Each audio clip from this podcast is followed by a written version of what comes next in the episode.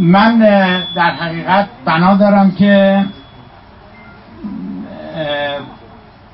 امروز یا امشب در حقیقت یه مقداری مطالبی رو که حالا میشه گفتش که پشت صحنه این کتاب قرب چگونه قرب شد است رو یه مقداری بیشتر به اون پشت صحنه بپردازم. برای اینکه فرضم بر این هستش که خب خود کتاب رو شما می‌خونید دیگه. بنابراین می‌خوام صحبتم رو با این مسئله شروع بکنم که چرا نوشتن کتابی در خصوص غرب چگونه غرب شد؟ من فکر می‌کنم لازم است. به هر حال غرب به هر طریقی که غرب شده ادامه خواهد داد به حیات خودش به تمدن خودش. و خب ما هم به مسیر خودمون فرض بر این هستش که ادامه خواهیم داد. بنابراین سوال شناخت غرب چه ضرورتی داره؟ ما اگه غرب رو نشناسیم چه زایعه مولمه اتفاق میفته چه, مشکلی به وجود میاد؟ آقای فرنگم می‌خوان شما بیان اینجا بشین اینجا جا هست. نه بیان بیان بیان.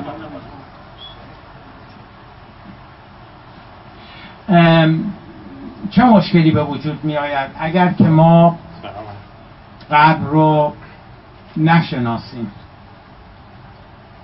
این سوال اول. سوال دوم این هستش که مگر ما غرب رو نمی‌شناسیم؟ یعنی من فکر می‌کنم اگر یک کسی آمار بگیره اگر ظرف سی و سال گذشته که از انقلاب میگذرد. اگر حجم مطالبی که در خصوص غرب در ایران انتشار یافته است رتبه اول رو احراز نکنه قطعا مثلا اگه پنج تا سوژه رو در نظر بگیریم پنج تا سوژه که بعد از انقلاب بیشترین حجم توجه فرهیختگان نویسندگان رو در ایران به خودش اختصاص داده است. یقینا فکر کنم شما با من هم عقیده هستیم که غرب میشه یکی از اون پنجتا بنابراین سوال با توجه به اینکه غرب یکی از موضوعاتی بوده یکی از مفاهیمی بوده که بیشترین حجم نوشتجات رو به قول فرنگی ها پابلیکیشن رو در ایران 38 سال گذشته به خودش اختصاص داده. باز می‌رسیم به همون سوال که خب چه ضرورتی داره که یه نفر بیاد بگه که غرب چگونه غرب شد. پس این حجم انبوه مطالبی که ظرف 37 سال گذشته در خصوص غرب تدوین شده نوشته شده انتشار یافته حالا اهم از کتاب اهم از چه همایش بوده و پس اینا چی هن؟ این ادبیاتی که تولید شده اینا چی خواستن پس بگن؟ چه, چه چیزی رو مطرح کردن؟ این موضوع دومه یعنی پرداختن به اینکه میگن به پشت صحنه پرداختن به اینکه پس اینا که به وجود آمده اند این همه حجم مطالب پس اینا چی هستن؟ ببینید اجازه بدید که از اینجا کار رو شروع بکنیم که نگاه ما به غرب بعد از انقلاب یک نگاه ایدئولوژیک زده بوده. نمیگم سیاست زده بوده میگم ایدئولوژیک زده بوده. و عقبه تاریخی و فرهنگی نگاه ما به غرب در حقیقت برگرفته از نگاهی است که جریان چپ جریان چپ مارکسیستی در ایران از خودش بر جای گذاشته. یعنی فونداسیون اولیه‌ای که نگاه ما به غرب رو تشکیل می‌دهد می‌سازد در حقیقت همون چیزایی هستش که از مارکسیزم برای ما باقی و برجای بوده چون ببینید شما اگر یک کرونولوژی بکنید به قول فرنگی ها و تاریخ نگاه به نگاه ما به ایرانیا به غرب چگونه بوده است آغازش در حقیقت میشه به نظر من قرن 19 هم. یعنی با به قدرت رسیدن قاجارها از همون ابتدای قرن قرن 19 هم. حدود 200 سال پیش من معتقدم که برای شناخت تاریخ ما و غرب. اونچه که اونچه که به قبلش می‌رسه خیلی دیگه به درد ما نمی‌خوره. یعنی به عبارت دیگر این که ما در زمان صفویه این که ما در زمان تیموریان این که ما در زمان افشار این که ما در زمان زندیه این که ما تا قبل از قرن نوزدهم چه نگاهی به غرب داشتیم؟ چه مراوده تاریخی با غرب داشتیم خیلی خیلی جزو اجزاء تشکیل دهنده نگاه امروزیمون نیستش.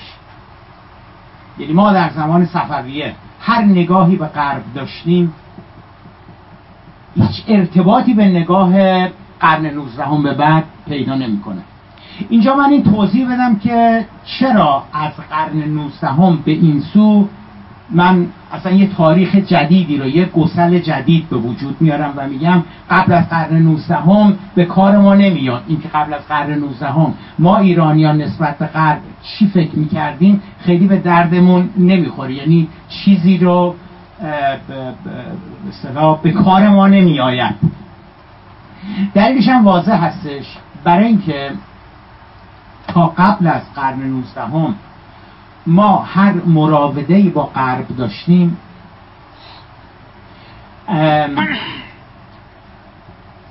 در کم و بیش می‌تونیم بگیم که از جایگاه یکسان بود. یعنی چرا من میگم نگاهی که ما نسبت به غرب در زمان صفویه داشتیم؟ بعدش دیگه به درد ما نمی‌خوره. برای اینکه در زمان صفویه میشه قرن 16 و قرن 17 از هزار صفویه از 1500 تا 1700 حکومت کردن. ببینید این شناختی که ما از ما از غرب داریم پیدا می‌کنیم در قرن 16 و قرن 17 خیلی دیگه به دردمون برای بعدا نمی‌خوره. چرا؟ برای اینکه برای اینکه اگر یک نفر اینا من صحبت های قبلی من گفتم. برای اینکه یک نفر اگر در 1500 در 1600 به خواب اصحاب کف می‌رفت و در 1800 از خواب برمیخواست در لندن در پاریس. نمی‌فهمید کجا هستش. در حالی که همون آدم اگر 1300 به خواب می‌رفت در لندن 1500 بلند می‌شد همون لندن بود. 1500 اگر به خواب رفته بود 1700 بلند می‌شد کم و بیش همون بود. ولی این آدم اگر 1600 به خواب می‌رفت 1500 به خواب می‌رفت و 1800 بلند می‌شد اولین سوالی که مطرح می‌کرد در اولین سوالی که براش به وجود میومد اینجا کجاست؟ انقدر در طی این دیویس سال تغییر به وجود آمده بود تحول به وجود آمده بود که شما اگر لندن 1500 دیده بودی لندن 1600 دیده بودی به خواب رفته بودی و الان 1800 از خواب بلند شده بودی می‌گفتی اینجا کجاست؟ اینقدر تغییر به وجود آمده بود. یعنی جهان دیگری شده بود قرب قرب 1800 به بعد. بنابراین این جهان دیگر هستش که ما باهاش سر و کار پیدا کردیم. قبلش هرچی بوده خوب بوده بد بوده زشت بوده زیبا بوده. ما ازش جلوتر بودیم ما ازش عقبتر بودیم. چیزی رو چون چون از 1800 یه موجود جدید هستش که ما داریم باهاش آشنا میشیم. قبل از 1800 باید بذاریم کنار باید فراموش کنیم تاریخ. بنابراین مهم قرب 1800 به بعد هستش. خب. در مراودات اولیه‌ای که ما با این غرب پیدا می‌کنیم دیگه از اینجا من سریع میگذرم. این غرب برای ما الگو میشه. و اصلاح طلبانمون متفکرینمون مسلحینمون تمام اونایی که می‌خوان درست بکنن کشور رو مملکت رو ایران رو اصلاح بکنن.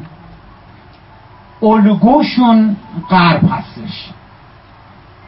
من البته معتقدم که می‌تونم بفهمم که چرا الگوشون غرب هستش.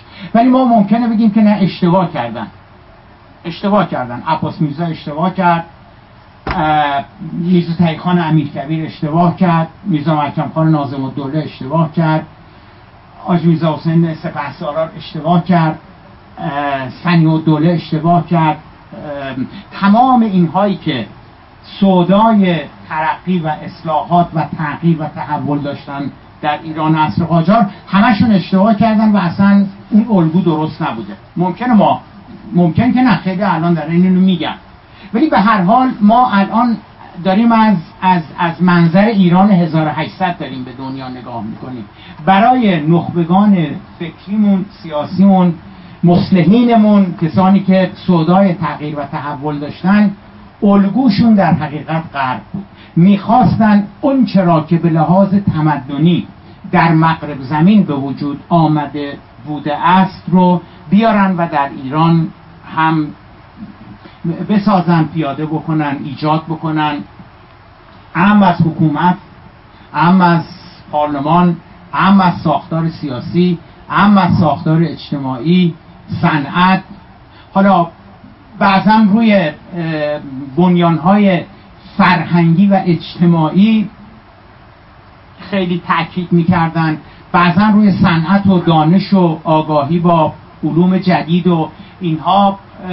ولی به هر حال چه اونهایی که روی گرفتن بگیم سخت افزار تمدنی یعنی صنعت و کارخونه و نمی‌دونم اینجور چیزا تاکید می‌کردن الگوشون غرب بود.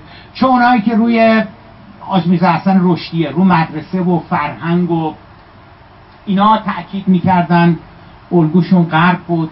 چه مستشار و دوله که رو قانون تاکید می‌کرد و می‌گفت بزرگترین موزل و بزرگترین درد ما این هستش که قانون در مملکتمون نیست. چه محکم خان که رو باز رو قانون تاکید می‌کرد.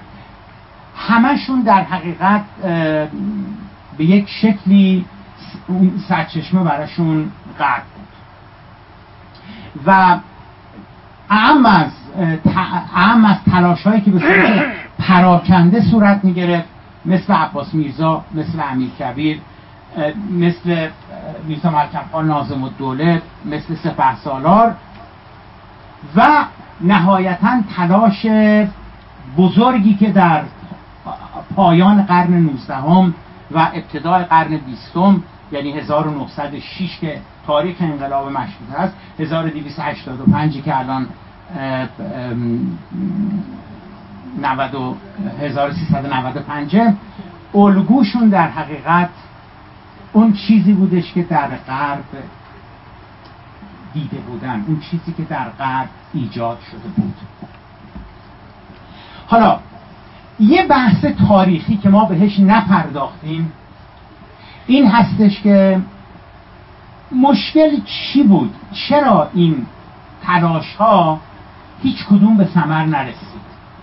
واقعا هم نرسید دیگه. تلاش های عباس میرزا چی شد؟ هیچ. تلاش های به کجا رسید؟ تلاش های میرزا مرکب خان نازم الدوله به کجا رسید؟ تلاش های مستشار الدوله ت... هیچ کدومشون به جایی نرسیدن. یعنی نتونستن اون تغییر و تحول اساسی و بنیادی که مد نظرشون بود رو در ایران به وجود بیارن. اوجش میشه مشروطه. مشروطه هم نتوانست اون اون ساختارها اون اون بنایی رو که مشروطه خواهان می‌خواستند رو در ایران ایجاد بکنه حالا اینکه اینکه چرا چرا نمی‌شد چرا نشد یه مقداری رو من در کتاب سنت و مدرنیته بهش پرداختم. چون سنت و مدرنیته دو تا نقطه داره بعد ساب تایتلش هستش که چرا تلاش های برای اصلاحات در ایران قرن 19 هم به جای نرسید. در این حال در این حال من مدافع سرسخت این نظر هستم که بعضی از فرق ناامیدی میگن که ما حقمونه ما فرهنگ ما برای تغییر و تحول نیست. ایرانیا ذاتا استبداد طلب هستن استبداد خواه هستن نمی‌دونم قانون گریزیم اینیم اینیم کار برادره اینا همش از فرق ناامیدی و سرخوردگی هستش. ما هیچ فرقی با هیچ بنی بشر دیگری نداریم. ما با افغانیا با عربا با نروژیا با آمریکایی‌ها با سوئیسیا با گینه بیساویا هیچ فرقی نداریم. بنابراین این چیزها رو بذاریم کنار که ایرانیا می‌دونم نه ما مثل آدم های دیگه هستیم. اگه آدم های دیگه از پیشرفت ترقی دموکراسی آزادی انتخابات آزاد دوست دارن براش مبارزه می‌کنن ما هم همینطور. ما نه بدتر از دیگران هستیم نه بهتر از دیگران. بنابراین دلایل دلایل درستی وجود داره دلایل تاریخی وجود داره که ما خیلی رو این دلایل کار نکردیم. این درست نیستش که ما بگیم که به فکرش نبودیم. من شما می‌دونید به شدت از اینکه از این چیزای نجات پرستی و نمی‌دونم ایرانی ها از همه بهترن و اینا متنفرم با بند بند وجودم از اینها. ولی واقع مطلب این هستش که واقع مطلب این هستش که کسی نمی‌تونه از نظر تاریخی بگه که ما ملت تنبلی بودیم ملت بیورزه ما به فکرش نبودیم. نه واقع مطلب این هستش که ما به فکر بودیم از زمان قائم مقام ها یعنی از 1805 6 7 8 9 واقعا یه عده‌ای به فکر تغییر و تحول و و و چه می‌دونم نوسازی اصلاحات اینها بودن کی میگه که ما نبودیم؟ مشروطه رو هوا که به وجود نیامد. مشروطه ادامه یک قرن تلاش هایی بوده که داشته درون سیستم می‌شد که شاید بشه تغییر و تحولاتی توش به وجود آورد. بنابراین این که نتونسته موفق بشه نباید ما رو به, به یه جور به یه جور اعتقادات کور و غیر علمی و غیر تاریخی نسبت به خودمون برسونه که ما به فکرش نبودیم ایرانیا تکروان ایرانیا. نه نه ما هیچ هیچ هیچ فرقی با هیچ ملت دیگری نداریم. حالا اونی که به بحث امشب من بیشتر مربوط میشه این هستش که بعد از مشروطه هم همچنان غرب الگو بود. از نظر تمدنی از نظر و اتفاقا اتفاقا اگر بنیانهای سیاسی شو توسعه سیاسی شو بذاریم به کنار یعنی اونا استثناء بکنیم که هیچ پیشرفت و هیچ تغییری در زمان رضاشاه اتفاق نیفتاد. ولی از جنبه های دیگر از جنبه های اجتماعی از جنبه های اقتصادی خیلی از تغییر و تحولاتی که و اقداماتی که در زمان رضا شاه اتفاق افتاد در فاصله اون قریب به 17 18 سال. در حقیقت امیال و آرزوها و آرمانهای مشروطه بود. اولین تلاش رسمی که صورت می‌گیره برای به وجود آوردن یک ارتش ارتش به معنای امروزی که یه نفر بیاد بره وارد حرفه ارتش بشه. حرفش ارتش بشه. نه اینکه هر وقت جنگ میشه چوپون و بقال و نونوا و نمی‌دونم قبیله و عشیره و اینها مثلا بیان برن به نه ارتش به وجود بیاد. اولین تلاش ها هزار و هولوهوش 1810 صورت می‌گیره. اما خب باز میگم بنابر دلایلی به جایی نمی‌رسه و نهایتا در زمان رضا هستش که ارتش به معنای امروزیش به وجود میاد. یعنی دانشکده افسری یه نفر با دیپلم بره دانشکده افسری چهار سال آموزش ببینه لیسانس بشه نمی‌دونم نیرو هوایی به وجود بیاد نیرو زمینی به وجود بیاد. این کی به وجود آمده؟ این مثلا چه می‌دونم 1900 خورده ای به وجود آمده. درسته؟ مثلا 1920 سی و موقع به وجود آمده دیگه. ارتش مدرن در ایران در زمان رضا ولی فکرش کی بوده؟ بیش از یکصد سال قبلش بوده که عباس میرزا می‌خواسته ایجاد یعنی که از اولین اقدامات و اولین کارهای عباس میرزا ایجاد ارتش مدرن بوده که به کمک اتریشیا و فرانسوی ها می‌خواد بکنه. یعنی می‌خوام بگم خیلی از چیزهایی که در زمان رضا شاه اتفاق میفته در حقیقت امیال و آرزوهای مشروطه بوده. خود مشروطه هم امیال و آرزوهای امیر کبیر بوده عباس میرزا بوده نمی‌دونم قائم مقام ها بوده. این اینا یک شبه به وجود نیامده بوده. آموزش و پرورش که امروزه هستش که یه نفر یه دختر یه پسر وقتی هفت سالش میشه باید بره مدرسه. universal education این زمان رضا شاه به وجود میاد. ولی فکرش 20 سال قبل 30 سال قبل از رضا شاه حاج میرزا حسن در تبریز اولین مدرسه که الان هستش شهید مطهری کلاس اول و دوم اینا رو و اون موقع اون موقع در حقیقت ایجاد میشه. بنابراین بسیاری از اون چی که در زمان رضا شاه اتفاق میفته همون امیال و آرزوهای نو، نو، نوگرایی نوسازی مال در حقیقت مشروطه بوده. و قبل از مشروطه. منتها میگم از نظر سیاسی ما ما میشه گفتش که متوقف میشیم یعنی در جا می‌زنیم. هیچ پیشرفت از نظر توسعه سیاسی در زمان رضاشاه به وجود نمیاد. اما از جهات دیگر پیشرفت های شگرفی در زمان رضاشاه اتفاق میفته که از کردم همون انتظارات و خواسته های اصلاح طلبان مشروطه و, و قبل از مشروطه بوده. خب. پس هنوز هم غرب برای ما در زمان رضاشاه میشه گفت یه جورایی الگو هستش. یعنی خود رضاشاه خود رضاشاه اگر به عنوان حالا کاپیتان اون عصر بگیریم کسانی که دارن اون نظام رو اون مجموعه رو ایران عصر رضا ایران مدرن عصر رضا رو به وجود میارن الگوشون غرب هستش. فروغی الگوش غرب تقیزاده الگوش غرب همشون الگوشون در حقیقت غرب هستش و نهادهایی که به وجود میارن در زمان رضا همون نهادهایی هستش که برگرفته راهن هستش صنایع جدید هستش. بهداشت هستش ثبت هستش ارتش مدرن هستش دانشگاه هستش راهن هستش. الگو تمام الگو گرفته از از مدرنیته غرب هستش. پس بنابراین غرب هنوز هنوز یه جورایی میشه گفتش که سرمشق هستش برای الگوی نو نوسازی در, در ایران. اما مقطع رضا شاه رو باید مقطع پایان الگو بودن غرب بدونیم. چرا؟ برای اینکه خب در شهریور 1320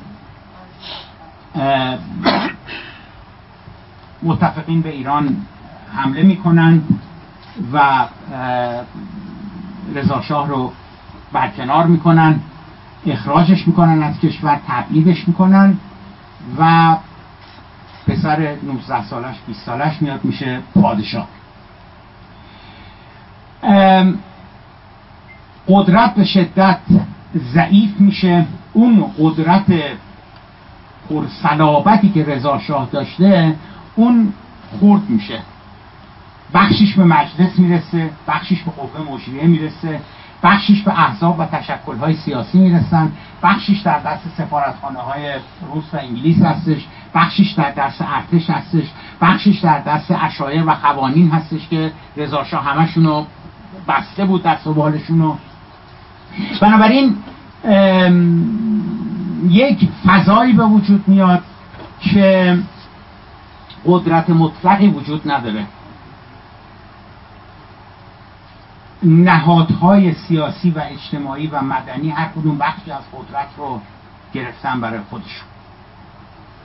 حالا ادهی معتقدن که این مقطع مقطع زیاد خوبی نبود.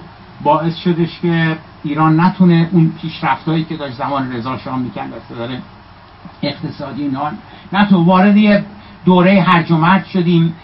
از از شهریور 1320 تا کودتای 28 مرداد در سال 32 در طی این دوازده سال اون سرابت و یک پارچگی قدرت که در زمان رضا شاه بود شکسته میشه.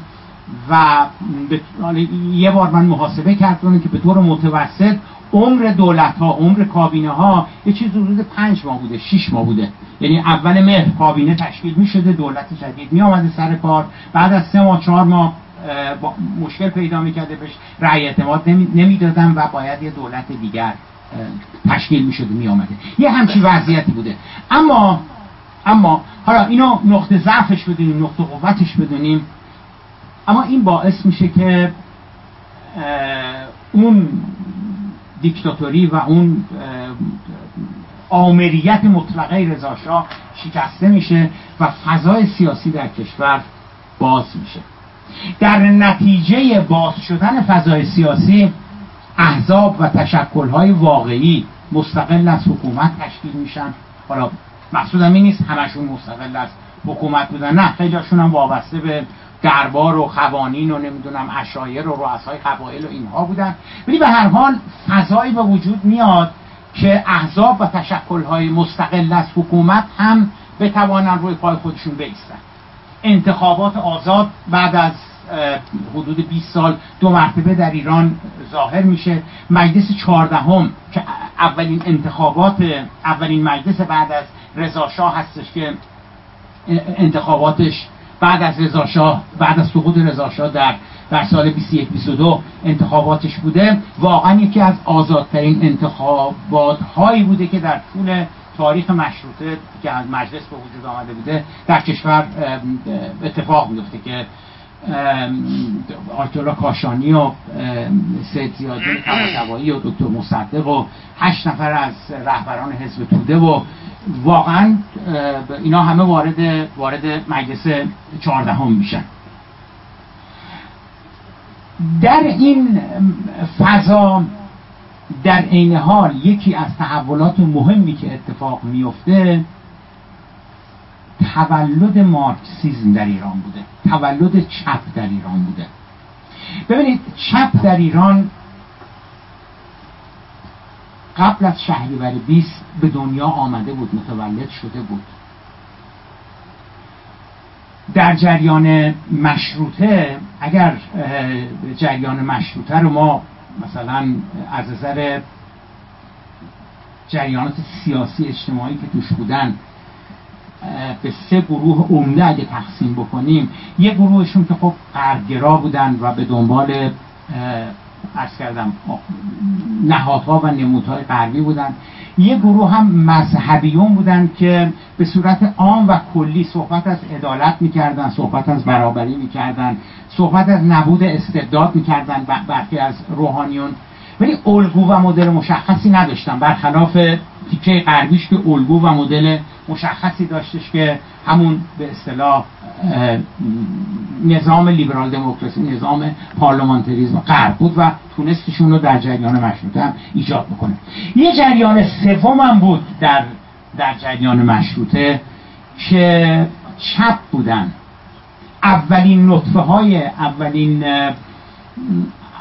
علائم و آثار اندیشه های چپ در حقیقت در دوران مشروطه هستش که یواش یواش داره شکل می‌گیره و اونتا هم توسط ایرانیانی که از گیلان و از آذربایجان حالا یا مهاجرت کرده بودن رفته بودن به قفقاز یا اینکه به صورت تاجر و معلم و می‌رفتن و میامدن چون قفقاز از نظر اجتماعی از نظر درک مسائل سیاسی مدرن قفقاز خب خیلی از ایران جلوتر بود.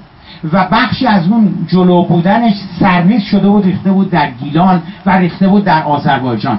به همین دلیل هستش که شما بعدا می‌بینید در جریان مشروطه چقدر آذربایجان چقدر تبریز یعنی واقعا در جریان مشروطه تبریز و آذربایجان یه طرف گیلان یه طرف مابقی ایران یه طرف. این به خاطر تأثیراتی بودش که از انقلابیون سوسیال دموکرات قفقازی گرفته بودن و به گیلان و به, به, به آذربایجان منتقل شده بود.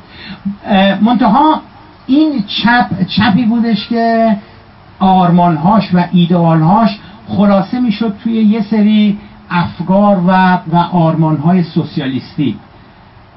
چپی نبودش که ما, ما بتونیم بگیم اینا مارکسیزم رو شناخته بودن فلسفه مارکس باش آشنایی داشتن.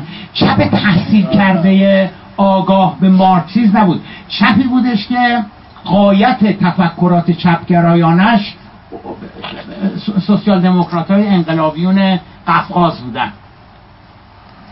مثل پیشوری مثل محمد رضا مصابات این تیپ افراد. اما چپی که بعد از سقوط رضاشاه به وجود میاد. این یه چپ میشه گفتش که تحصیل کرده تر بوده. آشناییشون و, و مطالبی که گرفته بودن نگاهشون به مارکسیز از طریق نگاهشون به چپ و, و پارادایم چپ از طریق سوسیال دموکرات های قفقاز نیامده بود بلکه از طریق از طریق آگاهی با افکار و عقاید مارکس انگلز. اینها بودش که مثل مثل سرلوحشون مثل خود دکتر تقیه ارانی. این چپ در زمان در زمان رضا شاه به وجود آمده بود. منتها رضا شاه به شدت این چپ رو سرکوب کرده بود. هم این چپ مدرن رو رضا شاه سرکوب می‌کنه که 53 نفر هستند داستان معروف 53 نفر. و هم اون چپ سنتی پیشوری و اینها رو هر جفت رو رضا شاه سرکوب می‌کنه و هر جور افکار و عقاید اشتراکی می‌گفتن. چپ و مارکسیزم نمی‌گفتن. می‌گفتن اشتراکی. هر جور افکار و عقاید اشتراکی طبق قانونی که رضا شاه می‌بره مجلس در سال 1310 سه سال تا ده سال محکومیت داشته و بنابراین تمام اینها رو هم چه 53 نفر رو چه دیگران رو اینا رو در حقیقت رضا شاه میاندازه به زندان. منتها بعد از بعد از سقوط رضاشاه و فضای باز سیاسی که به وجود میاد تمام زندانیان سیاسی هم آزاد میشن. منتها زندانیان سیاسی بدنه اصلیشون کیا بودن؟ بدن اصلیشون در حقیقت مارکسیست ها بودن چپ بودن. یه سری هم البته رؤسای قوانین و اشایر اینها بودن که اینا اینا میشه گفتش که یه جورایی حالا بعضیشون حبس بودن بعضیشون تبعید بودن بعضیشون هم هست بودن دیگه خونه نشین بودن. تو حق نداشتن از اون جایی که رضا شاه تعیین کرده بود مثلا از بیام بیرون. بنابراین این این مجموعه که در زمان رضا شاه در زندان بودن اینا از زندان آزاد میشن و مهر سال 1320 یعنی حدود مثلا یه ماه بعد از سقوط رضا اولین نشست چپ هستش که منجر به تولد حزب توده ایران میشه. بنابراین حزب توده ایران میشه گفت از سه جریان یعنی چپ جدید چپ مدرن در ایران از سه جریان تشکیل شده. یکی سوسیال دموکرات های دوم مارکسیست های دوران رضاشاه و سوم کسانی مثل احسان تبری و نوردین کیانوری و اینها که جدید میپیوندن در حقیقت. این سه جریان حزب توده رو در حقیقت به وجود میارن. منتها نگاهی که حزب توده داره نگاهی هستش که میشه گفتش که همون نگاه بین المللی هستش که مارکسیزم به, به جهان داره. نگاهی هستش که معتقد به اینکه عصر ما عصر تضاد بین سوسیالیسم و جهان سرمایهداری هستش. نگاهش این هستش که چه می‌دونم دیگه می‌دونید دیگه امپریالیسم آخرین تکامل سرمایه داری هستش کارخونجات و صنایع بزرگ غربی هستن که اصلا قدرت دست اونها هستش. اون که ما به عنوان دموکراسی غربی می‌بینیم یه پوسله ظاهری بیش نیستش. قدرت قدرت اصلی قدرت واقعی در غرب در دموکراسی غربی. در حقیقت مردم فکر می‌کنن که اونا هستن که دارن میرن پای صندوق رای دموکرات رو انتخاب می‌کنن جمهوری خواه رو انتخاب می‌کنن. نه اینا همه بازی هستش. اینا رو چپ جدید داره میگه. و و قدرت اصلی در دست بانکدارا هستش در دست کارتل های نفتی هستش در دست صاحبان صنایع هستش. اینا هستن که قدرت اصلی دارن. و اون چه که به عنوان دموکراسی وجود داره یه پوسته ظاهری هستش. مردم دارن میرن رأی می‌دهن. ولی ولی کسانی رو دارن انتخاب می‌کنن که اینا, اینا انتخاب شده هستن. یک بازی دموکراسی است قدرت واقعی عرض کردم در دست سرمایدارها هستش. این این این این شکل کلی هستش که و بعد هم در ادامهش سرمایداری در داخل کشورهای سرمایداری داره طبقه کارگر پرولتاریا و زحمتکشان خودشون رو استثمار می‌کنه. در بیرون از در بیرون از جوامع توسعه یافته سرمایداری داره مردمان کشورهای حالا بگیم در حال توسعه رو توسعه نیافته رو جهان سوم را استثمار می‌کنه. منابع اینها رو داره به قارت می‌بره. مثل فلان کشور آفریقایی رو نفت ایران رو نمی‌دونم کاچو اون یکی و اینها. یعنی هم مردمانشون رو داره استثمار می‌کنه هم منابعشون رو داره. و بالاخره اینکه بسیاری از رژیم ها بسیاری از حکومت ها در کشورهای جهان سوم اینا در حقیقت ساخته و پرداخته و محصول محصول جهان سرمایداری هستن محصول امپریالیسم هستن این ادبیاتی که امروز ما باهاش سر و کار داریم در حقیقت این ادبیات ادبیاتی بوده که توسط حزب توده ساخته میشه. من این رو این توضیح باید بدم که این اشتباه رو نکنید که بگین حزب توده نوکر بود حزب توده عامل بود نمی‌دونم. اینا رو اتحاد شوروی می‌خواست. نه نه. یه تفکر بود یه جریان فکری بودش که بعد از جنگ جهانی دوم در دنیا دنیا رو گرفته بود در حقیقت. یعنی شما یک کشور رو بعد از جنگ جهانی دوم از نیمه دوم دهه چهل دهه پنجاه میلادی به من نشون بدید که حزب کمونیست نداشته باشه حزب سوسیالیست نداشته باشه چپ ها توش قدرت نداشته باشن. تو تو تو هند بود تو ژاپن بود تو اروپا بود توی آفریقا بود تو کشورهای جهان عرب بود. در اروپا احزاب کمونیست تارموی تا گرفتن قدرت کامل از طریق صندوق رنگ فاصله داشتن. در ایتالیا همینطور در اسپانیا همینطور در, در, در, در فرانسه همینطور. واقعا اینکه کمونیستا بگیرن قدرت رو یه تارمون در آمریکا انقدر قوی شده بودن مارکسیستا چپ ها که حالا تو دانشگاه ها تو هالیوود که اون جریان مکارتیست در دهه پنجاه به راه میفته که برای بیرون راندن و پاکسازی چه می‌دونم سینما و دانشگاه ها و مطبوعات و اینها. از چپ در هند همینطور یکی چند تا ایالت هند از جمله بنگال اینها اصلا مارکسیستا تو انتخابات برنده شده بودن و حزب کمونیست اصلا چون ایالتی هستش. بنابراین این فقط در ایران نبودش که ادبیات جدید مارکسیسم یک یک والور و یک تلالوی پیدا کرده بود. می‌تونیم بگیم در کدام کشور نبود در, در, در, در کجا نبود. واقعا در دهه 20 یعنی بین 1320 تا تا تا کودتای 28 مرداد و حتی من می‌خوام بگم تا اواخر دهه 30 واقعا هر نویسنده هر شاعر هر روشنفکری که سرش به تنش میارزه یا عضو حزب توده ایران هست یا ملهم و متأثر است بهترین شاعرای ما بهترین نویسندگانمون بهترین متفکرینمون چپ هستن در دهه 20 و در دهه 30 این دیگه چیزی نیستش مثلا بگیم این اتحاد شوروی راه انداخته اینها. منتها این سوال به وجود می آید که آیا این فروپاشی که در نگاه نخبگان فکری ایرانیان نسبت به غرب در نتیجه زایش این تفکر جدید به وجود میاد. چون ببینید درسته که بعد از 28 مرداد حزب توده بیشترین تلفات رو داد. یعنی شما اگه آمار بگیرید ببینید هیچ جریان سیاسی بعد از کودتای 28 مرداد به اندازه حزب توده زندانی نداده اعدامی نداده نمی‌دونم فراری نداده تبعیدی نداده. اصلا اصلا یه, چیز غریبی واقعا.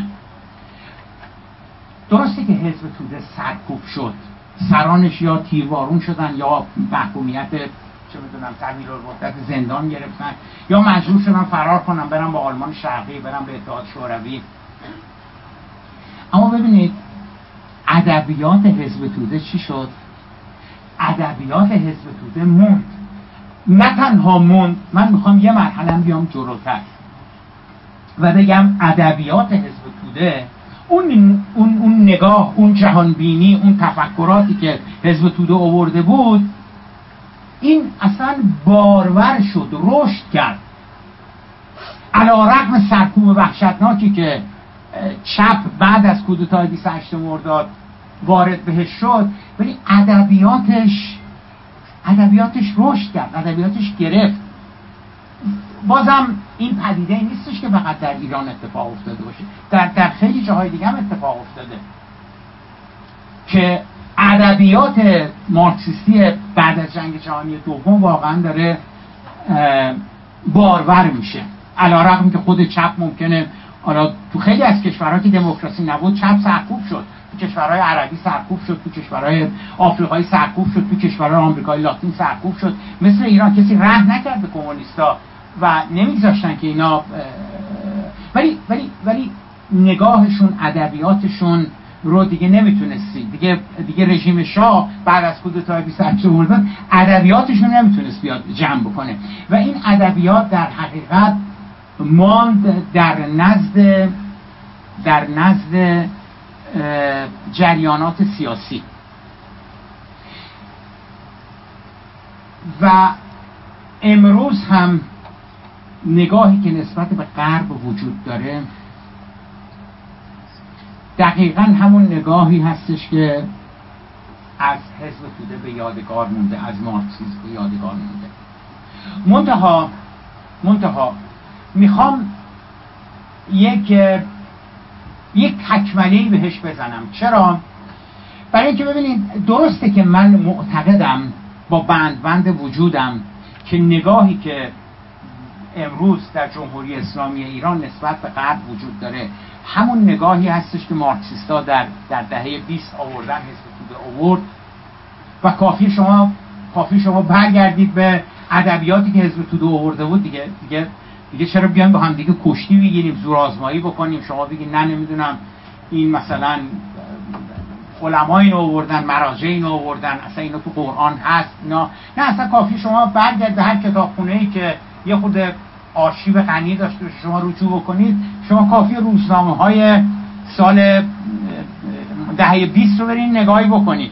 بالاخره رهبر حزب توده نمی‌دونم شعرا نویسندگان. سخنرانی کردن سخنرانی هاشون هست. آثارشون هست. کتاباشون اینا هستش دیگه. حالا همه که ساواک از بین نبود خیلی هاش هستش کتابخونه ها اینا. بنابراین برای من مثل این چراغ روشنه که منشأ اونچه که امروز در جمهوری اسلامی ایران نسبت به غرب گفته میشه منشأش سرچشمش از کجا بوده؟ منتها ببینید. ببینید. شاید بتونیم بگیم یه جوری تغییر پیدا می‌کنه تکامل پیدا می‌کنه. یعنی چی؟ تضادی که مارکسیستا با غرب داشتن با سرمایه داری داشتن تضاد تضاد عمدتا اقتصادی بود. تضاد فکری فرهنگی تمدنی نبود.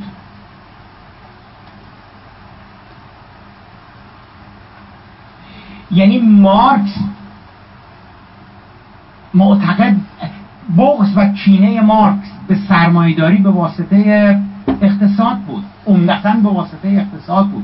مارکس معتقد بودش که در نظام سرمایداری زحمتکشان استثمار میشن زنان استثمار میشن اخشار و لایه های آسیب پذیر استثمار میشن. یعنی اگر دعوایی با غرب داره به واسطه این هستش که میگه که در نظام اقتصادی که برای همینی که میگن مارکسیست و اساس رو اقتصاد قرار میدن معتقده که نظام ساختار نظام اقتصادی که جهان سرمایه‌داری رو می‌سازه نظام سرمایه‌داری رو می‌سازه اساسا روی استثمار فرد بنا شده و سرمایه‌داری هیچ جوری نمی‌تونه این رو اصلاح بکنه که فرد استثمار نشه. این بحث اساسی هستش که مارکس در اون اثر معروف و جاودانش سرمایه مطرح می‌کنه. Das Kapital صورت مسئله هم که داره مطرح می‌کنه خیلی ساده هستش. میگه که من میگه که این آقای زیباکلام یه کارگره. اومده این میکروفون رو ساخته. درسته؟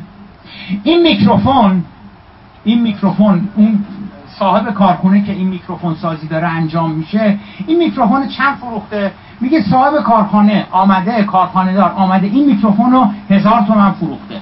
درسته؟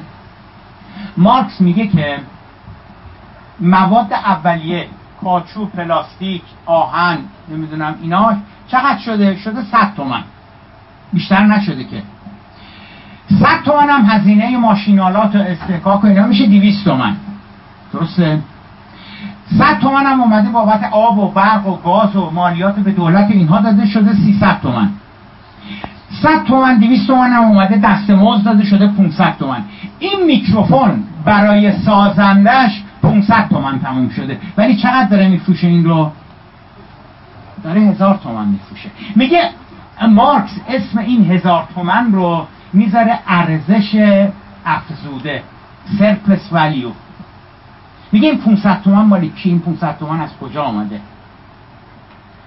و معتقده که این 500 تومن در حقیقت حق کارگران و زحمتکشانی هستش که این رو ساختن.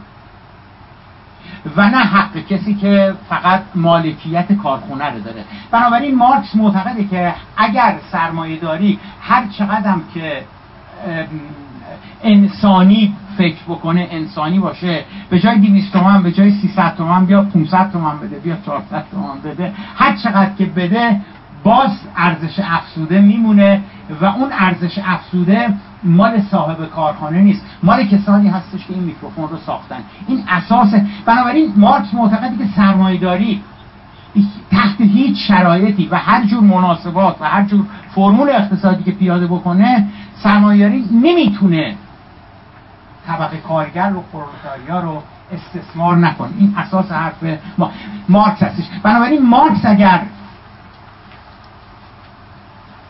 رویارویی داره می‌کنه با سرمایهداری دعواش اولا و به ذات دعوای در حقیقت اقتصادی است. و بعد اینو بحث میده به, به جهان اول و جهان سوم و نمی‌دونم به کشورهای در حال توسعه و اینها. منطقه ببینید آیا آیا تضادی که در بعد از انقلاب اسلامی نسبت به غرب به وجود می آید آیا صرفا و فقط محدود می شود به مرافعه و تضاد اقتصادی؟ پاسخش این هستش که خیر. تکامل پیدا کرده. می‌تونیم تو گیومه بگیم تکامل پیدا کرده. اون تضادی که در جمهوری اسلامی ایران هست. و خیلی گسترده تر شده. تضاد مارکس گفتم با, با, با, با مناسبات اقتصادی بود. اما تضاد جمهوری اسلامی با غرب از اقتصاد شروع میشه و بعد منظما چی میشه؟ بعد منظما گسترده تر و عمیقتر و بنیادی تر میشه. نظام جمهوری اسلامی ایران متفکرین اسلامگرای جمهوری اسلامی ایران اساسا با فلسفه و بنیان مدرنیته یه غربی در تضاد هستند. یعنی یعنی فرض بگیریم فرض بگیریم در غرب فرض بگیریم در آمریکا. این چی بود جمهوری اسلامی جشن گرفته بود؟ یکی دو سال دو سه سال پیش می‌گفتن مال وال استریت. فرض بگیریم وال استریت یا پیروز می‌شدن. میمدن مثلا نیویورک رو می‌گرفتن نمی‌دونم کاخ سفید رو می‌گرفتن. اینا و زحمتکشان و 99 درصدی ها میمدن یه حکومت تشکیل می‌دادن. اگر چنین اتفاقی میافتاد و در, و, در, و در یک نظام و در یک کشور سرمایداری به مارکس میگیم آقا جون در یک کشور سرمایداری انقلاب شده. طبقه کارگر قدرتی زحمتکشان قدرتی گرفتن. خب مارکس چی میگه؟ مارکس همچنان میگه که نه این نه دیگه تموم میشه میره. چون چون اون اونایی که استثمار می‌شدن ارزش افزوده که رو میکروفون بود حالا اومدن خودشون صاحب همه چیز شدن. طبقه پرولتاریا اومده صاحب همه چیز شده. ببینید تضاد با مارکسیسم تموم میشه. اگر پرولتاریات قدرت به دست می‌گیره. مارکس در در در در منشوری که مانیفست کمونیسم که میده در حقیقت میگه که سرمایداری نهایتا به سوسیالیسم درست؟ سوسیالیسم هم به کمونیسم. میگه این تکامله. بنابراین از دید مارکس سرمایداری به گونه اشناب ناپذیر تکامل پیدا می‌کنه و تبدیل میشه به سوسیالیسم سوسیالیسم هم تکامل پیدا می‌کنه میشه کمونیسم. این حرف بن حرف اساسی مارکس هستش در در مانیفست کمونیسم که با انگلس می نویسن بنابراین تضاد مارکس با, با نظام سرمایداری وارد حوزه فرهنگ تمدن عقیده آرمان اینها نمیشه.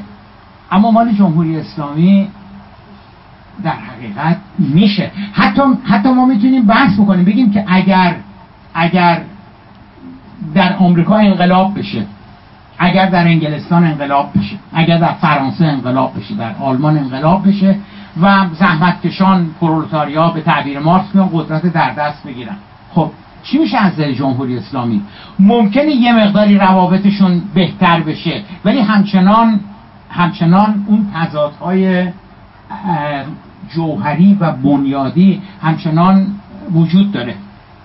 این که حالا این تضادها بر سر چی هستن این اتفاقا یکی از کارهایی هستش که توی غرب چگونه غرب شد من آمدم انجام دادم. حالا مستقیم نیومدم بگم که مستقیم نیومدم بگم که تضاد جمهوری اسلامی با غرب به خاطر اینها هستش. چون چون کتاب غرب چگونه غرب شد به جز مقدمش که چرا ما غرب رو درست نمی‌بینیم نتونستیم غرب رو درست ببینیم یه 20 سی صفحه این بحث رو کرده و بعد دیگه تموم میشه بعد دیگه اصلا به, به, به این که ما در مورد غرب چی فکر کنیم اصلا کاری نداره دیگه. دیگه وارد عصر فئودالیته شده بعد وارد رنسانس شده و اومده تا رسیده به عصر روشنگری و عصر بعد از روشنگری. دیگه به, به, به ایران اصلا کاری نداره. منتها ببینید خیلی جاهای خیلی جاهای غرب چگونه غرب شد رو که شما می‌خونید مشخصه که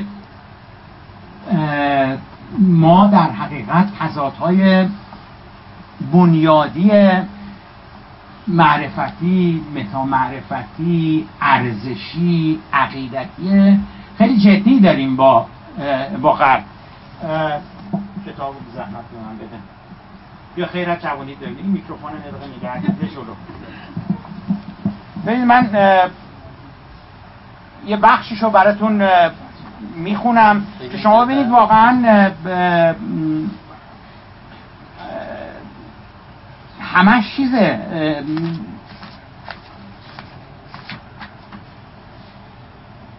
حالا شما یه نفسی بکشین تا من پیداش می‌کنم.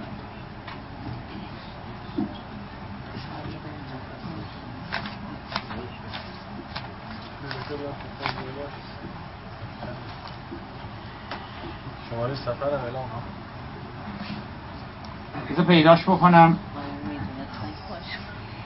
خب ببینید دوستان صفحه دیویست و دیویست و نوزده عصر روشنگری. ببینید عصر روشنگری در حقیقت میشه میشه یه جورایی گفتش که واقعا اون جاهایی که کتاب فصول قبلیش رو که کتاب تشریح کرده به عصر روشنگری که رسیده به فصل هفتم عملا دیگه مثل نقطه مثل آب صد درجه هستش. دیگه دیگه داره تغییر حالت میده. قبلا رسیده به اون نقطه. من روشنگری که برای شما تشریح کردم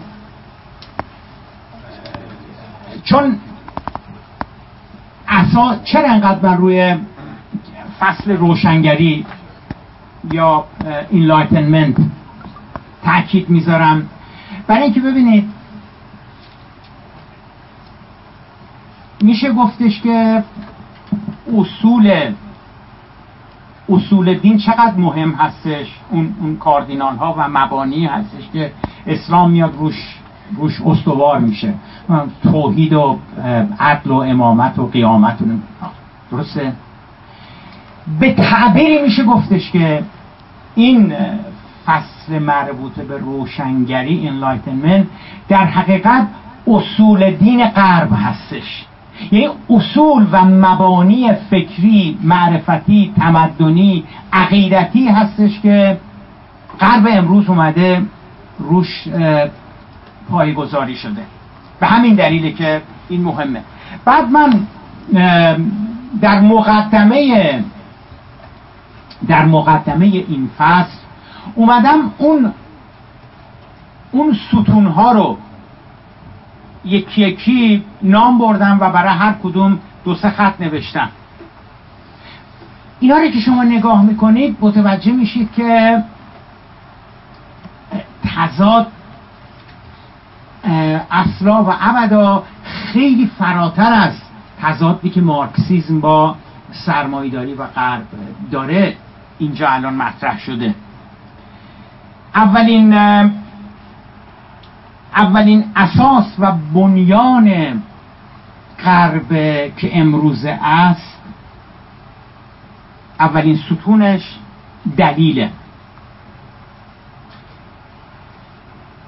تنها راهنما و روش مطمئن و خطا ناپذیر برای رسیدن به آگاهی فهم و, و درک درست است. چی دلیل؟ یه بار دیگه جمله رو می‌خونم.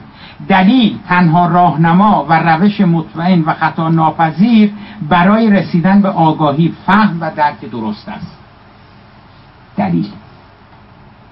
باوری که مبتنی بر دلیل و استدلال نباشد نمی‌تواند مورد پذیرش قرار گیرد و لاجرم اعتباری هم ندارد.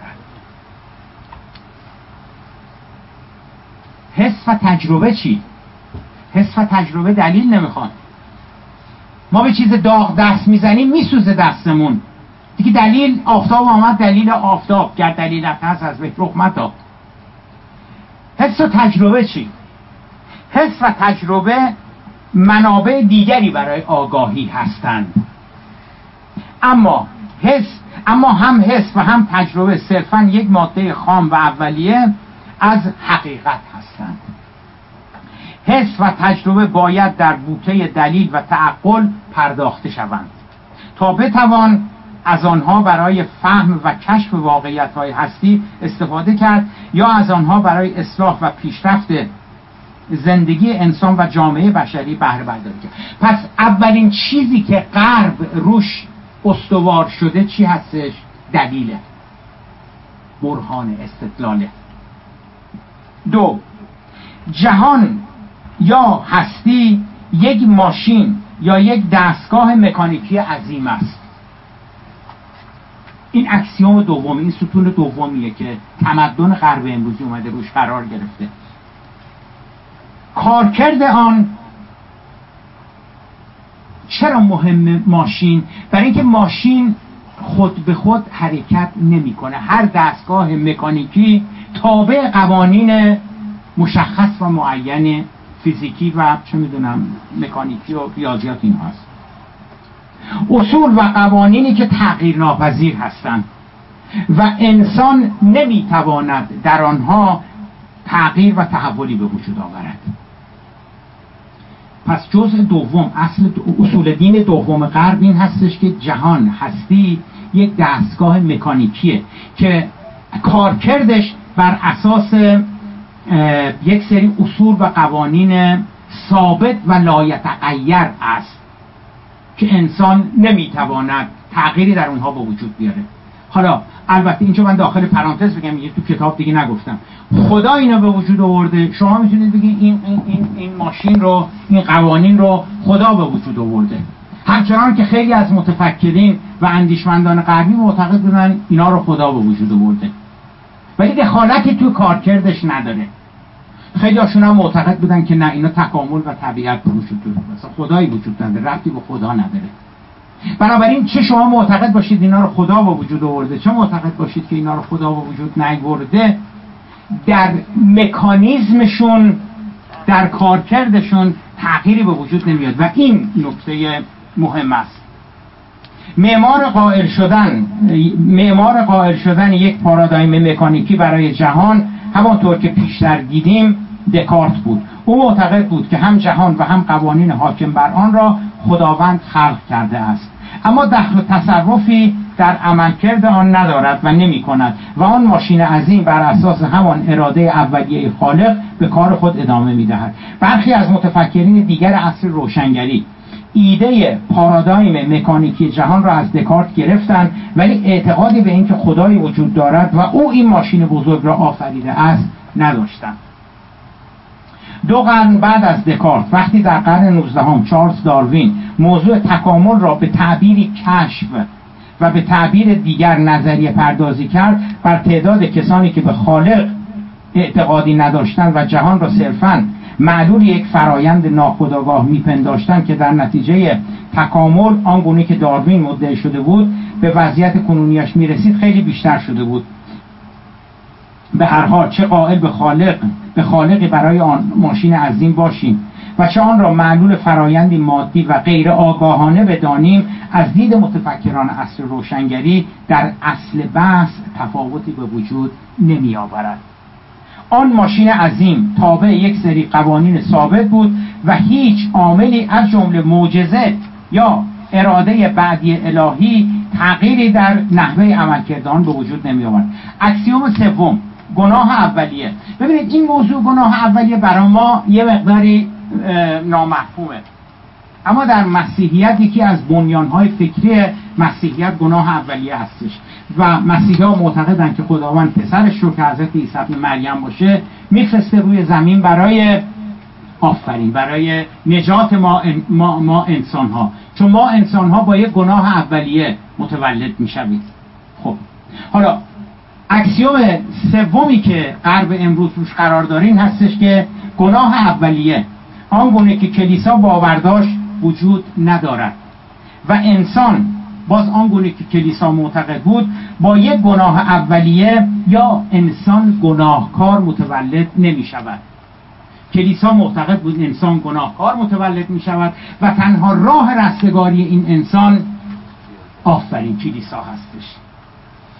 بیرون از کلیسا شما نمی‌تونی رستگار بشی و از اون گناهی که باش متولد شدی چه می‌دونم پاک بشیم البته بسیاری از انسان ها به سمت خشونت و فساد می روند بسیاری از انسان ها دیگران را مورد آزار و ستم قرار می دهند بسیاری از انسان ها به واسطه منافع و زیاد خواهی های فردی و افراد دیگر ستم کرده حقوق دیگران را پایمال کرده و مرتکب بسیاری رفتارهای مضموم و ظالمانه دیگر می شوند ولی آن رفتارها در ذات بشر به واسطه آنکه انسانها با گناه اولیه به دنیا می آیند نیست. ببینید متفکرین اصل روشنگری نمیگن که ما خوب رفتار می‌کنیم. نه میگن خیلی از انسان ها خیلی بد رفتار ولی این بد رفتاری به واسطه این نیستش که بد رفتار متولد شده اند با اون گناه اولیه. آن گناهان و رفتارهای پدید مولود شرایط اجتماعی هستند. این نگاه جدید هستش. که انسانها در آنها تربیت و بزرگ می شوند ضمن آن که در بسیاری از موارد آن شرایط نامطلوب اجتماعی مولود جنگ افروزی قدرت طلبی و یعنی به عبارت دیگه اکسیوم سوم این هستش که درسته که بدی وجود داره درسته که پلیدی در ذات انسان وجود داره. حالا بعضی از انسان ها خیلی از انسان ها ولی باهاش متولد نشده. بلکه در, نتا... بلکه در نتیجه شرایط اجتماعی هستش که اینا رو چیکار می‌کنه؟ اینا رو می‌گیره. بنابراین می‌توان شرایطی به وجود تفاوتش با کلیسا چی هستش؟ کلیسا میگه اجتناب ناپذیر باهاش متولد شدی فقط از طریق کلیسا می‌تونی به, رستگاری برسی. ولی این داره میگه که از طریق آموزش تعلیم و تربیت و تغییر شرایط اجتماعی هست که میشه اونا رو چیکار کرد؟ میشه تغییر داد. نمیگه که از طریق کلیسا تغییر نده. میگه اگه می‌خوای بری از طریق کلیسا تغییر بدی برو تغییر بده. اگه واقعا فکر کنی کلیسا بهت کمک می‌کنه که اینا رو بذاری کنار انجامش بده. ولی میگه راه اصولی تر راه علمی تر در حقیقت تغییر شرایط اجتماعی هستش. چهارم خود فرد اینا یه دقیقه یه خود فکر کنید من یواشتر می‌خونم با نگاهی که در ایران وجود داره خود فرد می‌تواند بهترین خیر و مسلحت را در خصوص آنچه به خیر و صلاحش است تشخیص دهد دیدید یعنی چی؟ یعنی هیچ کس بهتر از صادق زیبا کلام خیر و صلاح صادق زیبا کلام رو تشخیص نمی‌دهد. این خیلی حرف بزرگیه که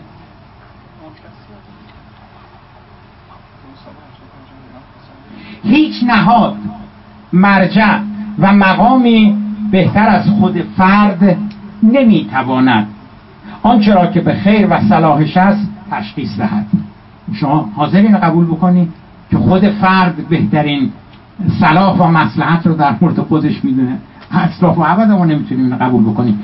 انسان البته می‌تواند در صورتی که خودش انتخاب کند از دیگران راهنمایی بگیرد. من می‌تونم به ایشون بگم که من عقلم نمی‌رسه به کی رأی بدم.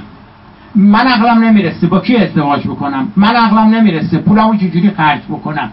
خودم باید انتخاب بکنم. انسان البته می‌تواند در صورتی که خودش انتخاب کنند از دیگران راهنمایی بگیرد. اما نکته اساسی آن است که هیچ نهاد و مرجعی نمی‌تواند مدعی شود که او خیر و صلاح فرد را بهتر از خود آن فرد تشخیص می‌دهد. این نمی‌تونه بیاد به من بگه که زیبا کلام عقلت نمی‌رسه. به این برو رأی بده که ما بهت میگیم. اصلا مقایر با فلسفه و اصل بنیادی مدرنیته و, و روشنگری هستش که شما بگی که به اینی که من میگم بیا رأی بده. صالحترین مرجع برای اینکه چه چیز؟ به خیر و صلاح فرد است خود وی است. نه حکومت نه کلیسا نه رهبران دینی نه پادشاه نه رهبران سیاسی نه مصلحین و خیرین و نه هیچ مقام و مرجع دیگری نمی‌توانند برای فرد تعیین تکلیف کرده به او بگویند که تو نمی‌فهمی و خیر و صلاح تو در این است یا این انتخاب است که ما به تو می‌گوییم. مگر آنکه فرد صغیر محجور عقب افتاده بیمار زیبا کلام یا کودک باشد؟ و یا همانطور که گفتیم خود تقاضای راهنمایی از دیگران بکنم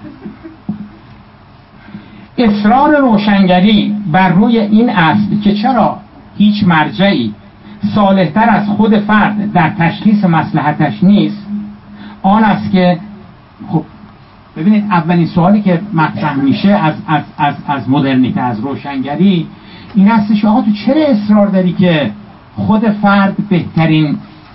این حزب دموکرات این حزب آزادی بخش این نمی‌دونم انجمن کمک کنندگان به به بشریت اینا اصلا خداوند اینها رو خلق کردن که بیان بیان راهنمایی کنن بیان کمک بکنن. چرا داری اینا رو پس می‌زنی؟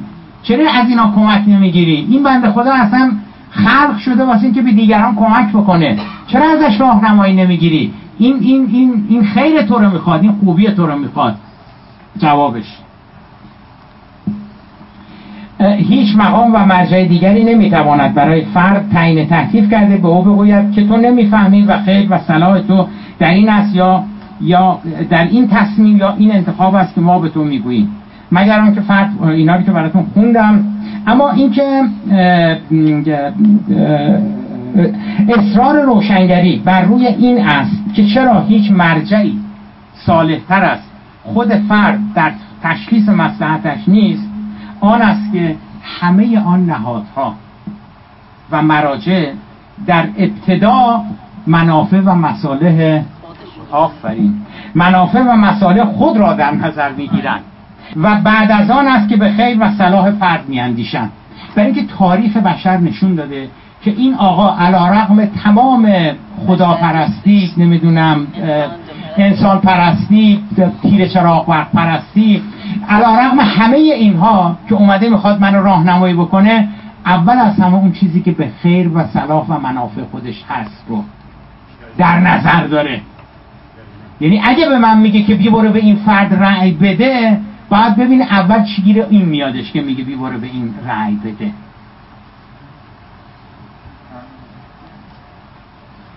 که همه آن نهادها و مراجع در ابتدا منافع و مصالح خود را در نظر می‌گیرند سوال آیا ایشون آیا ایشون می‌تونه حاضر چیزی که به ضرر خودش باشه بیاد به من بگه انتخاب بکن؟ ممکن استثنا این این کارو بکنه. ولی به نظر شما در طول تاریخ میشه بگیم هموارین اتفاق میافتد که احزاب, احزاب سیاسی نمی‌دونم همه اینا که ادعای راهنمایی دیگران رو دارن کلیسا بیان و راهنمایی رو بکنن که به ضرر خودشون باشه. نمیشه. تاریخ اینو نشون نداده. همه آن نهادها و مراجع در ابتدا منافع و مسائل خود را در نظر می‌گیرند و بعد از آن است که به خیر و صلاح فرد میاندیشند. هیچ مرجع و مقامی نمی آید به فرد چیزی را توصیه کند که به زیان مساله و منافع خودش باشد. صرفا به این خاطر که آن تصمیم به نفع فرد است. اصول پنجم اکسیوم پنجم. کلیسا معتقد بود که انسان تکلیف مدار است. انسان که متولد می شود با یک سری تکالیف متولد می شود که ابتداعا و به ذات اون تکلیف نسبت به حضرت باری تعالی هستش. انسان با مجموعی از تکالیف که اصلی ترین آنها نسبت به حضرت باری تعالی است متولد می شود و اصلی ترین وظیفه او در طول حیاتش در این دنیا برآوردن تکالیفش در قبال خداوند متعال است. نه کلیسا و نه باورهای فلسفی سیاسی و اخلاقی تا قبل از روشنگری به چیزی به نام حق برای انسان اعتقادی نداشتند. انسان با حقوق یا برخورداری از حقی متولد نمی‌شد بلکه با تکلیف پا به عرصه حیات در این دنیا می‌گذارد. اما روشنگری به جای تکلیف برای انسان قائل به حقوقی شد. و کسی که این حقوق رو مدون کرد جان لاک بود. این حقوق در حقیقت اساس و مبنای الان قانون اساسی هستش که در آمریکا هست. پا ورسه حیات در این اما روشنگری به جای تکلیف برای انسان قائل به حقوق شد. این حقوق به تدریج توسط علما و متفکرین اصل روشنگری و از جمله مهمترین آنان جان لاک تدوین شدند.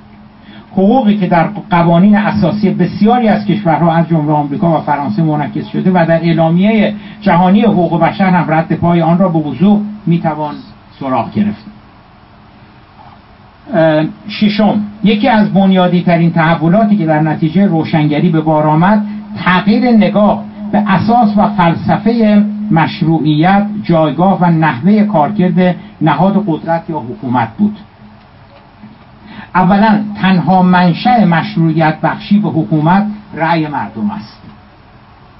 حکومت از هیچ مشروعیت دیگری اهم از آسمانی، دینی، خونی، نژادی، طبقاتی، الهی، اشرافی، موروسی و یا به هیچ شکل و صورت دیگری برخوردار نیست.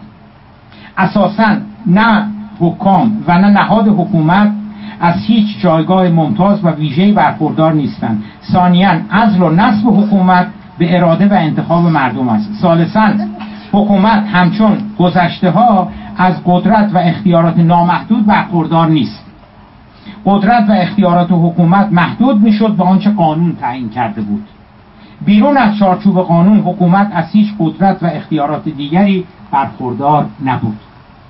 رابعا حکومت در قبال سیاست ها تصمیم ها و عملکردش میبایستی پاسخگو باشد.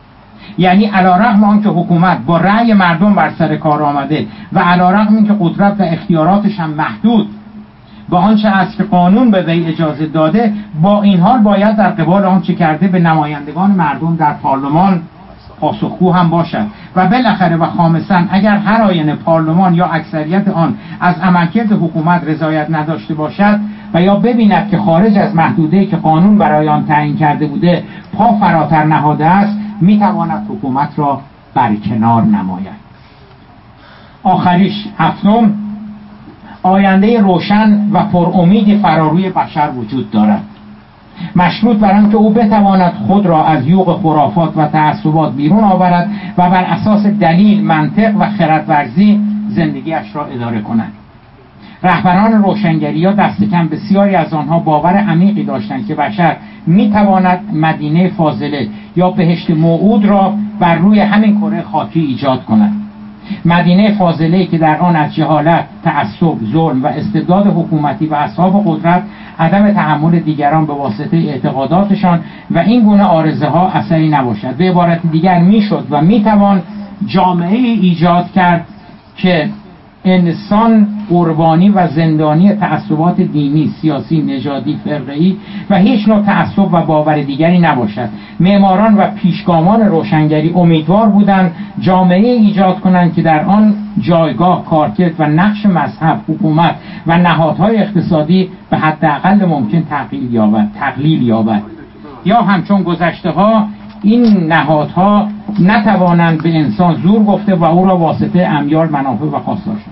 ببینید خواهر برای این هفتا اصل این هفتا این هفتا axiom دست درد نکنه. این هفتا axiom در حقیقت هفتا ستونی هستن هفتا پایه هستن که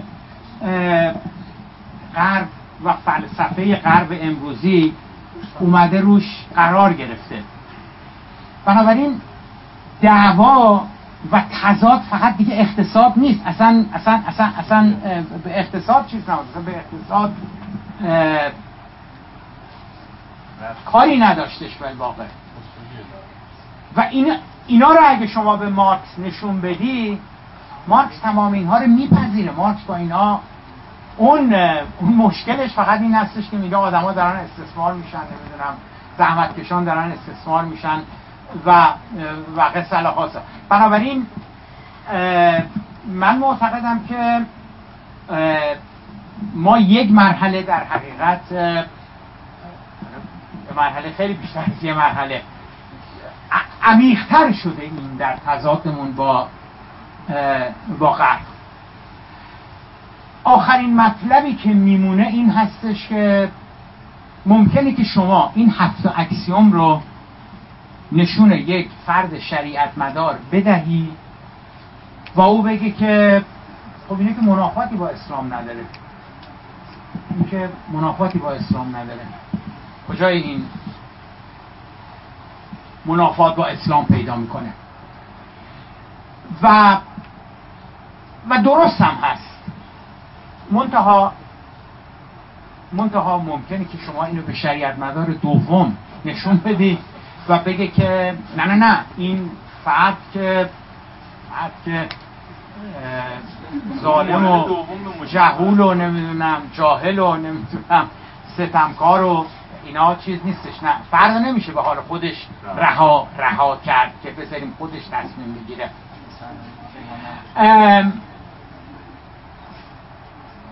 بنابراین من معتقدم که یک نظر وجود نداره.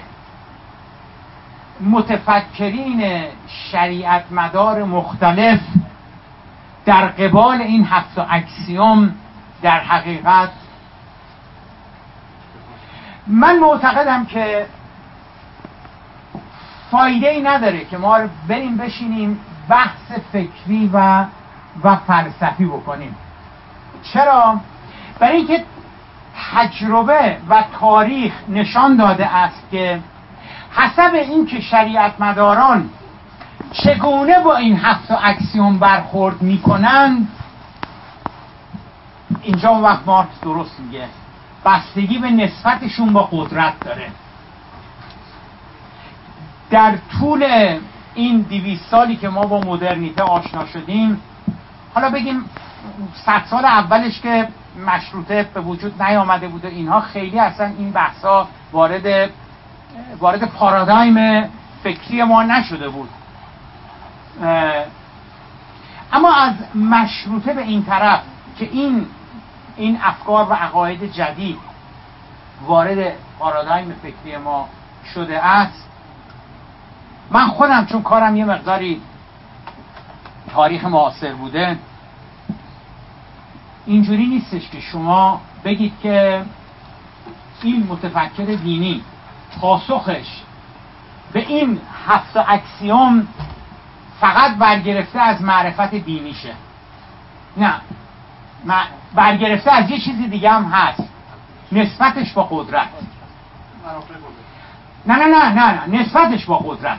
شما اگر برگردید برید به گذشته ها که که روحانیون قدرت نداشتن شریعت مداران اسلامگرایان قدرت نداشتن. اگه برید به ادبیات سیاسیشون در خصوص حکومت در خصوص مردم در خصوص آزادی در خصوص حق مردم بخونید می‌بینید که اصلا تضادی با این هفت چیز نداره. همینا رو کما بیش همینا رو دارم میگن. اما در مقام قدرت نه اون وقت فرق می‌کنه. بنابراین من به جای اینکه برام اهمیتی داشته باشه که از نظر فکری چه پاسخی برای اینها وجود داره میگم اون نیستش که تعیین تکلیف می‌کنه. نسبتشون به, جایگاه قدرت هستش که در حقیقت میگه که اینا چقدر درستن و چقدر درست نیستن. و نه تنها نه تنها در جامعه خودمون بلکه شما اگه نگاه عمیقتری بیاندازید می‌بینید که در خیلی از جاهای دیگر هم دقیقا اینجوری بوده. یعنی اسلامگرایان وقتی که در مقام مبارزه با نظام های دیکتاتوری و استبدادی و اینها بودن نزدیک مثل پاندول نزدیک شدن به این هفت اکسیوم. اما وقتی قدرت رو گرفتن اون وقت صحبت از تکلیف شده صحبت از وظیفه شده صحبت از این شده که مثلا بهترین مثال بهترین دو تا مثال دو تا مثال زنده می‌تونم براتون بزنم که شماها خودتون دیدید دیگه. ببینید اولیش در مصر. اخوان مسلمین از از خیلی زودتر از اسلامگرایان ما شروع کرده بودن به مبارزه سیاسی. واقع مطلب این هستش که اسلامگرایان ما تحت تاثیر سکولارها بودش که در, در مشروطه وارد این این این بستر شدن. اما در مصر اینجوری نبود. در مصر سید قطب و حسن البنا و اینا خیلی زودتر از از متفکرین ما. دلیلش هم واضح هستش برای اینکه اونا با غرب خیلی زودتر آشنا شدن. مصر در قرن 19 هم مست... ناپلون اومد اصلا مصر رو گرفت. بعد انگلستان اومد مصر رو گرفت. بنابراین اونا خیلی زودتر باید باید می‌گفتن خب ما با این ما با این چه می‌دونم با این هفته ما چیکار باید بکنیم؟ اونا زودتر این بحثا رو شروع کردن. ببینید به مدت 50 سال 60 سال 70 سال اخوان المسلمین ادبیات سیاسی که تولید کردن. حالا البته رادیکال هاشون من می‌ذارم کنار. رادیکال, هاشون من می‌ذارم کنار. ولی بدنه اصلی اخوان المسلمین تقریبا نسبت به این هفته چی بود؟ ولی در سال 91 90 91 وقتی انتخابات شد و با یه مارجین خیلی کمی اخوان المسلمین انتخابات رو برد گفت حالا یه جوری دیگه داره تفسیر می‌کنه. این مثال اولم. مثال دومم حزب عدالت و توسعه ترکیه. ببین زمانی که داره با, با, با نظامیان مبارزه می‌کنه زمانی که داره با سکولارها مبارزه می‌کنه آزادی خواه هستش نمی‌دونم میگه نه ما ولی اردوغان زمانی که داره قدرتش تثبیت می‌کنه همین الان شما شاهدش هستین چجوری داره قلقم می‌کنه و میگه اسلام به ما میگه که ما مثلا باید منافق و سر جاش بشونیم دوز و سر جاش بشونیم گیز و سر جاش بشونیم نمی‌دونم اعدام و برگردونیم اینا. یعنی فقط تو جامعه ما نبوده که جریانات اسلامگرا قبل از اینکه به قدرت برسن تفسیرشون از اینکه دموکراسی چیه آزادی چیه حقوق بشر چیه. من یادم من دبیرستان می‌رفتم و خب توی خانواده مذهبی و, و, و به تب با این ادبیات بزرگ شده بودیم دیگه. بعد خدا رحمتش کنه آقایی بودش به اسم آقای اقدایی که این معلم فقه ما بود فقه و قرآن اینا. بعد یه سری از این برای بچه های مذهبی ایشون مثلا چیز بود دیگه ما مثلا مریدش بودیم ما رو. و ایشون حالا این داستان که بهتون میگم مال سال چهل چهل یک چهل دو اون موقع هستش. مال اون موقع هستش. یکی از مجلاتی که ایشون ما رو آبونمان کرده بود که برای خودمونم در خونمون میامد و این مجله رو هر ماه که میامد برای ما می‌خوند.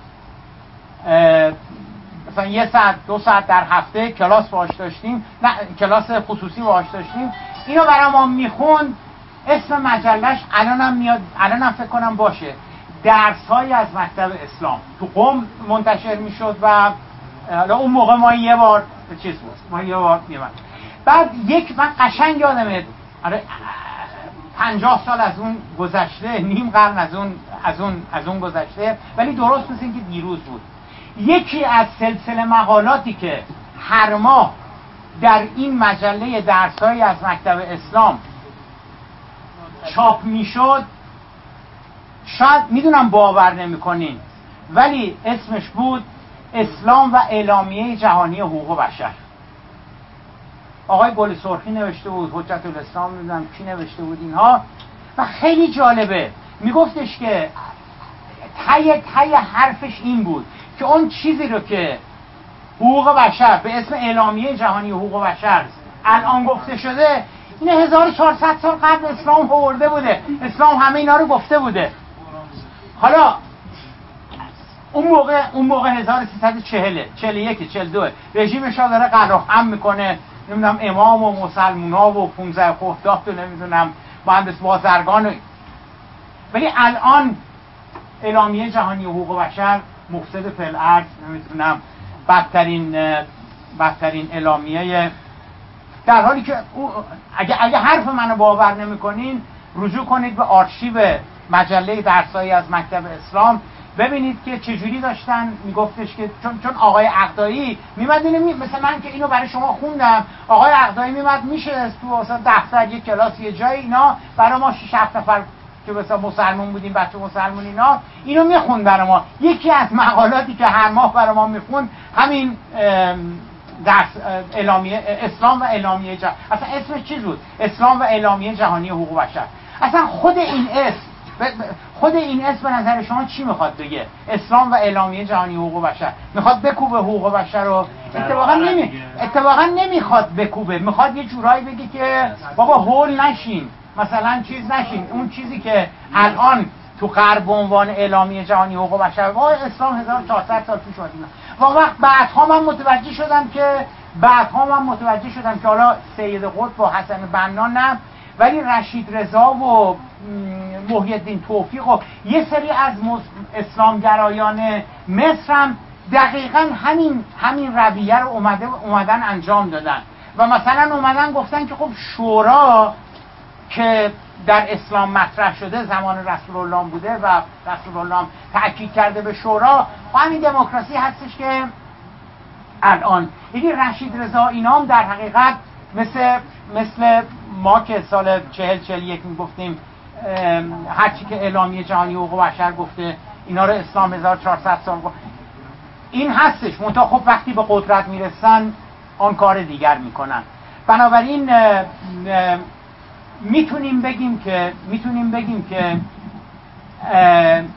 اگر که اگر که یعنی شما می‌تونید مدعی من بشید بگیم که اگر قدرت است که اینا رو داره تعریف می‌کنه خب دیگه چه مرضیه که ما بیایم بشیم کتاب قرد چگونه قرد شده بخونیم؟ چون در نهایت قدرت هستش که تعیین تکلیف می‌کنه.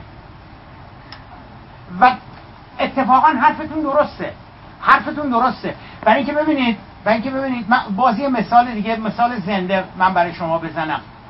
یک دونه از چیزهایی که ما در مورد غرب تضاد با غرب تضاد بنیادی با غرب و و و میگیم یه دونش آیت الله سیستانی گفته تا به امروز. از اینجا تا نجف چند کیلومتر؟ 800 کیلومتر 1000 کیلومتر 1200 کیلومتر. اینا یک دونش رو نگفته. در حالی که ما می‌تونیم بگیم که اگر اگر ذات تمدن قبل و ذات اسلام در این تضاد و تقابل با هم دیگه هستن خب چطور شده ما تو ایران اینو فهمیدیم که تضاد بنیادی وجود داره؟ ولی ولی مثلا چطور شده که مثلا آقای سیستانی چطور متوجه نشده ایشون حال مرجع هستش که آدم بودم بزرگی هستش اینا. کم پیرو و مقلد و اینا نداره. چرا ایشون مثلا من من نش اگر شما شنیدید به من بگید که نه ایشون سه هفته پیشش رو سخنرانی کرده بود و هشدار داده بود که یه وقت این آمریکایی ها و این غربی هایی که الان تو عراق هستن یه وقت مثلا جوانان عراقی از اینا وقت آره الگو نگیرن نمی‌دونم چیز نگیرن اینا. یا خواسته بود که اینا هرچی سریعتر مثلا باید برن و دیگه نباشن. بنابراین من معتقدم که اتفاقا کتاب آخه سوال بکنن من دیگه خسته شدم دیگه حقیقت شو دیگه نمی‌رسم جواب جواب بدم من فقط می‌تونم با آقای بهشتی قول بدم. اگه در اینطوری گل نگرفتن البته فردا. من می‌تونم قول بدم که سوالاتون شما نگه داریم حالا چند روز دیگه میان و همینجا میایم آره. جان؟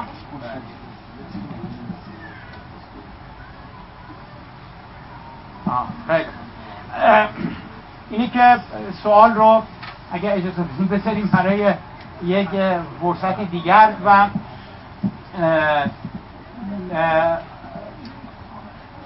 آخرین آخرین نکته ای که می‌خوام بگم این هستش که من فکر می‌کنم که ما از این مقطعی که الان درش قرار گرفتیم دیر یا زود عبور خواهیم کرد. یعنی شما تو تاریخ وقتی نگاه می‌کنید ببینید از این قبل و بحث ها خیلی پیش میاد. من معتقدم که ما از این مقطع عبور خواهیم کرد.